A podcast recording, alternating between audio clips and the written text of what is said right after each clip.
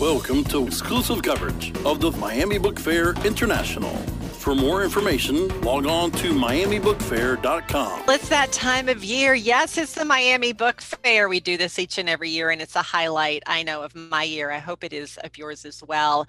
You know, you can meet and hear your favorite authors and learn all about the latest books at the book fair. This is the first hybrid fair uh, that the Miami Book Fair has ever has ever put on. Uh, so you can be downtown in Miami. You can also be online at miamibookfaironline.com, but you're going to want to make sure it's between November 14th and 21st. There's also a street fair November 19th through 21st, which I imagine you probably want to do in person. That's probably not online.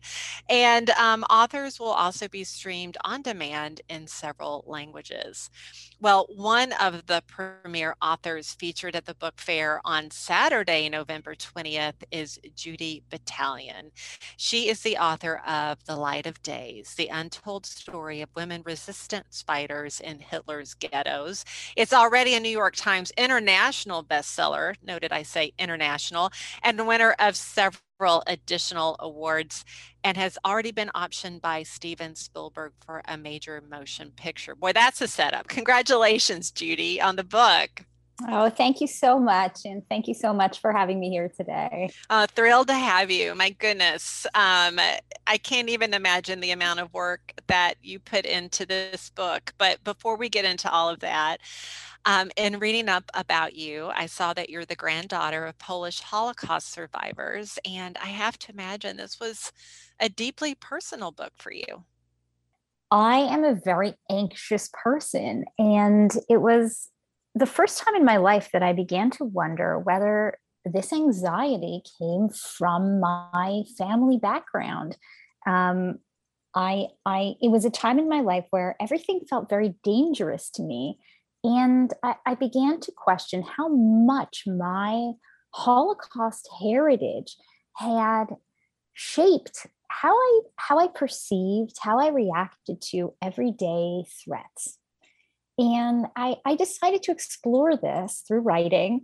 Um, I was actually doing a lot of performing at the time, and I, I wanted to write a, a, quite a personal performance piece about this, this issue of danger and, and, and about Jewish women confronting danger. And it, sorry, now should I go on? You, should I tell yes. the whole story? Well, I have to. I, I have to tell you, I find this kismet, right? I mean, you you discovered these women accidentally it sounds like i mean you were doing this research as you said right around this performance piece that you wanted to do and you was it a book you found i think or yes. something that you found that and you started reading about these women and you're like what? I've never heard of these women. Am I right? exactly right. Um, I right. So I set out to write something very personal and psychological, and I ended up doing some research at the British Library where I was living in London then, and I, I by accident I came across a book, and it was an unusual object. It was an old book with yellowing pages and a sort of fabric blue cover with gold embossed writing, and it was in Yiddish. It was called Frauen in die Ghettos, Women in the Ghettos. But I would say even more unusual than the book is the fact that I speak Yiddish. So right. I, I, out of curiosity, I just started flipping through this, this, you know, it was about 180 pages, this book. And I, I, I, I was taken aback. This, this was a book about, by and about young Jewish women who fought the Nazis and, and, primarily from the ghettos in Poland, with photos of them and bits of obituaries and articles and excerpts. And I, I didn't even know what it was. I, I, I, I thought my, I mean, I was living in London. I didn't use my Yiddish very often. I, I was wondering if I was reading it wrong. Was I wrong? This, these stories were about young Jewish women who jumped off trains, who blew up trains. And I had never, ever come across anything like this. I know that's crazy to me. Like, why did we not know about these women before? What, what, why do you think? Yeah, that's a great question that actually, you know, was a kind of sub question to my whole, all my research. On the one hand, what happened? What's the story? And on the other hand, what happened to this story? How did we not, how did I not know this from a family of Holocaust? I even have a PhD in women's history. I mean, how could I not know anything about this? Um, and at one point, I, I, called my editor and I, I, said, "Rachel, I think this needs to be the whole book." Um, she she didn't let me do that, but I do have a section towards the end of the book where I explore this in, in much more detail. Um, and to answer you very briefly, I can say there are many reasons. Some of them are political, um, and that politics have shaped how the Holocaust story has been told. Politics have shaped the narrative of the Holocaust in different ways in different countries. Some of it is zeitgeist that we've been interested in different elements of World War II at different times and uncomfortable talking about different elements of World War II at different times. Um, and then a lot of it is personal. And it comes down to the fact that women didn't tell their story, or they told their story and then they stopped. They weren't believed. They were accused of collaborating with the Nazis. They were accused of sleeping their way to safety. They were accused of fleeing their families to join an underground and fight. They, they suffered from terrible survivor's guilt, those who survived. Um, you know, felt they felt that one of them writes about you know she had an incredible story where she was part of a courier ring in Bialystok of you know uh, over a dozen Jewish women who were transporting weapons from anti-Nazi Germans to the Russians in the fourth and doing intelligence missions for the Red Army. And yet she felt that compared to her survivor peers who had been through Auschwitz, she she she had she'd had it easy. She didn't merit telling her story. So for those reasons also also i should say these these were women they were very young when the war was over. And for many of them it was very important to start for they lost everything. They were refugees in new countries where they often didn't speak the language and no family but the whole world they knew didn't exist anymore. And, and it was very important for them to start fresh and to and to have children, to repopulate the Jewish people and to raise them in, in a environment that was happy and normal. And they, you know, one of them said, we didn't want to be professional survivors. Um, yeah.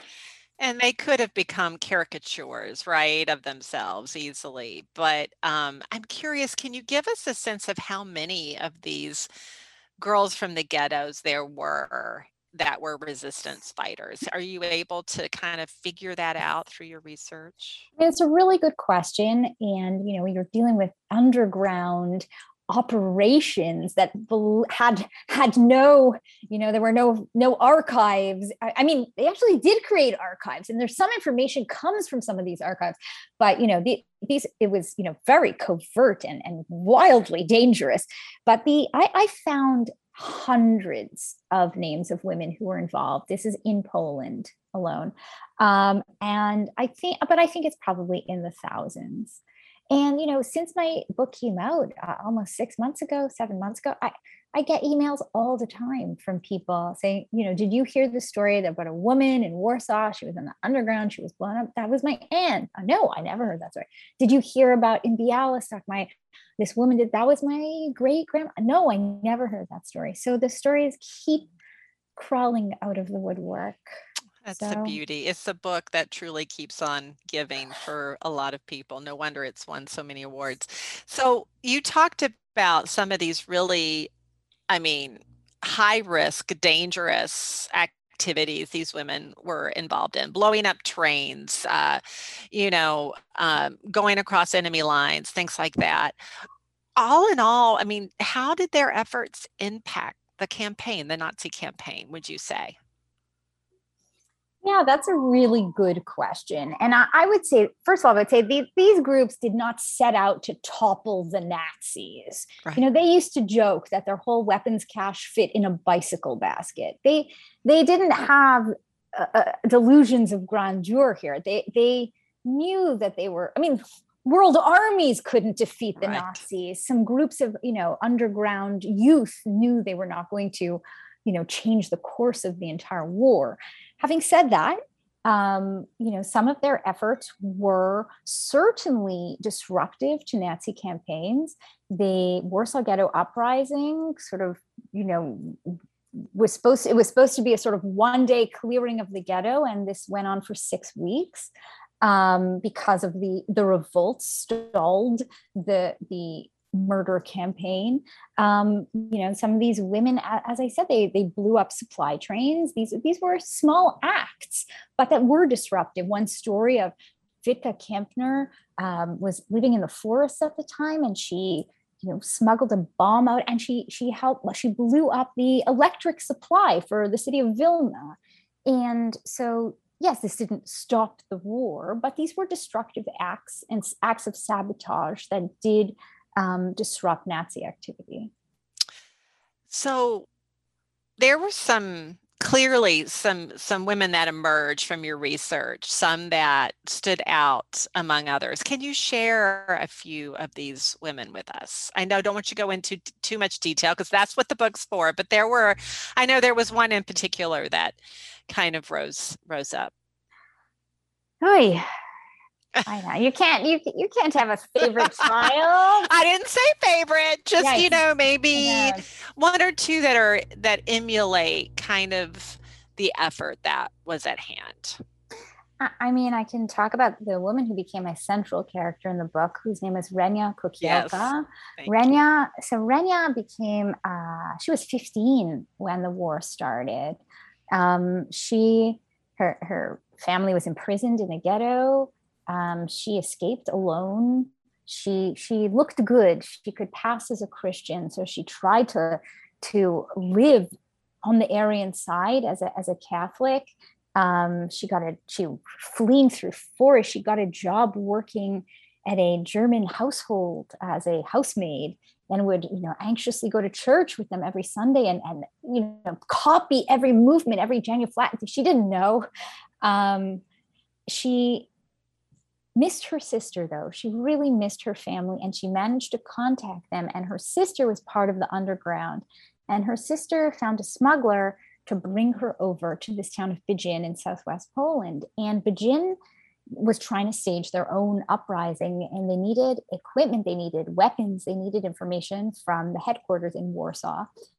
And uh, all the couriers had been killed and they were getting no information. They needed someone to go. So they asked Renya if she would do it. And she said, Yes, of course I'll go. And so for six months, she was their main courier between Warsaw and Będzin. She transported fake papers, money, information, um, uh, weapons. It was the courier girls was the sort of generic name. They they um, they were often the ones to arm the ghetto undergrounds. They met with weapons dealers. They met with um, members of the Polish underground. They collected guns and, and grenades and explosives and ammunition and taped them to their torso or hid them in marmalade jars, teddy bears, fashionable handbags, and brought them back on trains and, and, and slipped back into the ghetto. Um, she also helped rescue some people. Um, she helped take people, many of these girl, girls did this. They helped take Jews out of ghettos and find them hiding spots in the cities and then and then take care of them in the hiding spots, bring them medical help, bring them money, pay off the hiders, um, visit them. Mm and it's such a high risk to their own lives you know how many of them survived i mean again you probably don't have hard numbers but you know what what are you able to guess on that uh, i mean i don't have hard numbers at all and I, I think that the you know i write I, I, think that 10% of the Jews of Poland survived, and it's probably a similar number here, probably mm-hmm. 10%. Uh, mm-hmm very too small of a number, obviously. Um, what are you able to track any of them post-war? You know, you talked before about they found themselves in countries, new countries with new lives, no family, starting from scratch, wanting to kind of put this part of their lives behind them uh, for the sake of a future. You know, where did some of these women end up, and what did they end up doing? That's a great question. The um, the whole last the book is in four parts, and the last part is all after the war. Um, and this was I, I, really wanted to understand this. What were did any of these fighters live, and what became of them? how have they survived? Not just survived the war, but continued to survive. Um, and of course, the answer is it's different for everyone. Some of them, as I said, really put the past behind them and went on to create completely new lives. And, and others had more trouble putting the past behind them. And, and you know, one woman who was very involved in the underground was a leader, um, ended up killing herself years after the war because the, the weight of the trauma was simply too too much people have read this book and clearly it struck a chord in many ways. You said that you receive what emails, letters almost daily. Um, it's the book itself has been so well received. What do you hope? I mean, when you wrote it, what were you hoping would come of it? What was the goal of the book? Hmm, tough one.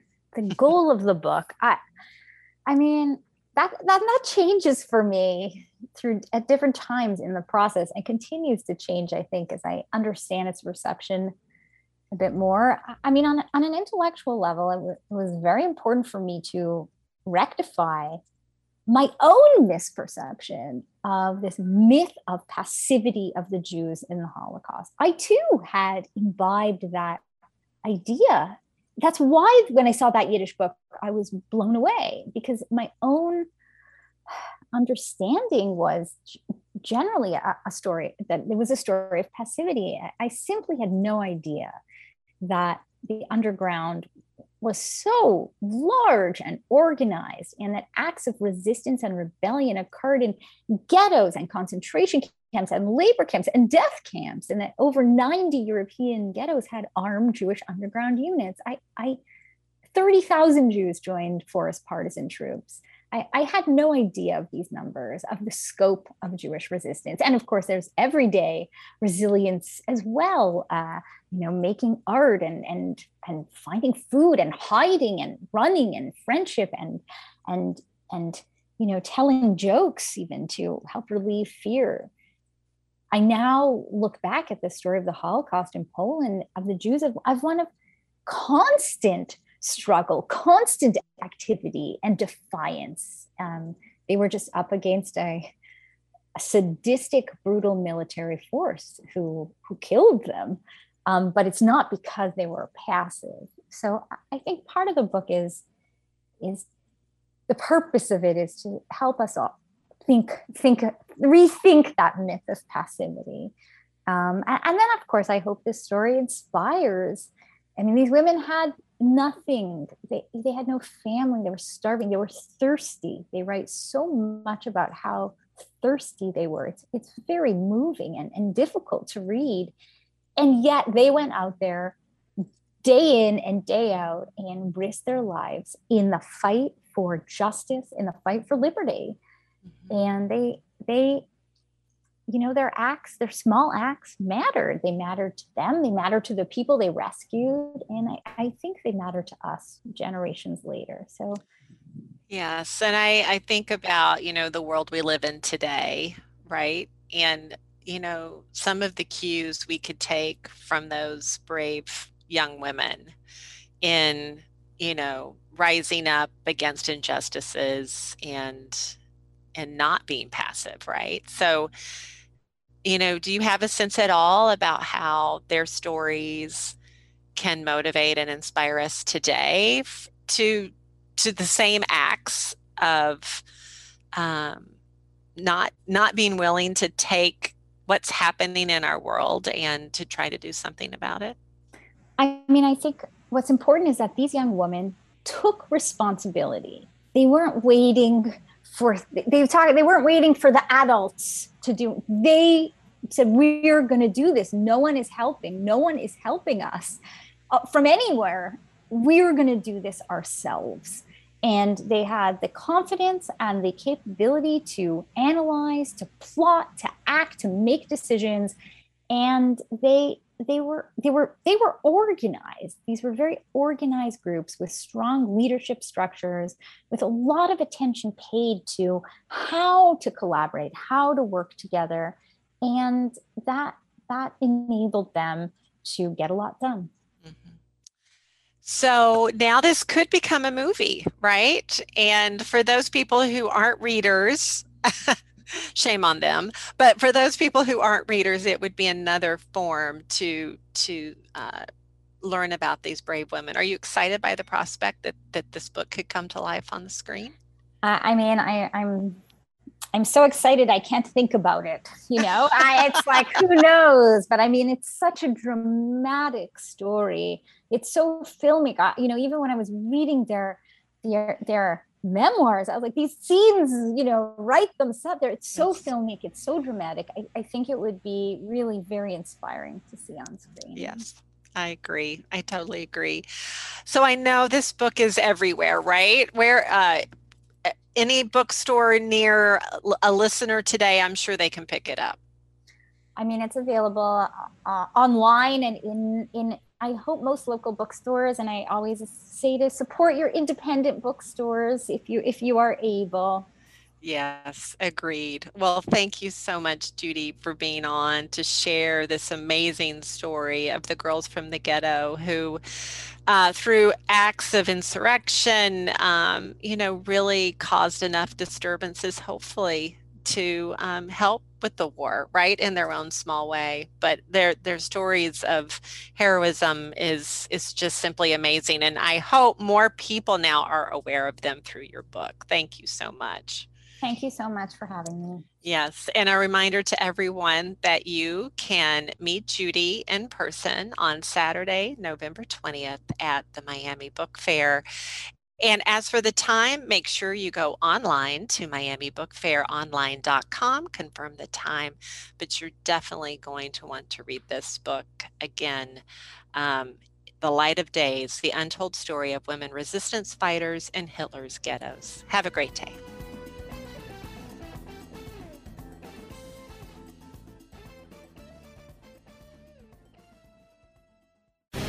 The opinions expressed on this program are those of the guests and hosts and do not necessarily reflect those of webmasterradio.fm's management or sponsors. Any rebroadcast or redistribution without authorized consent of webmasterradio.fm is prohibited.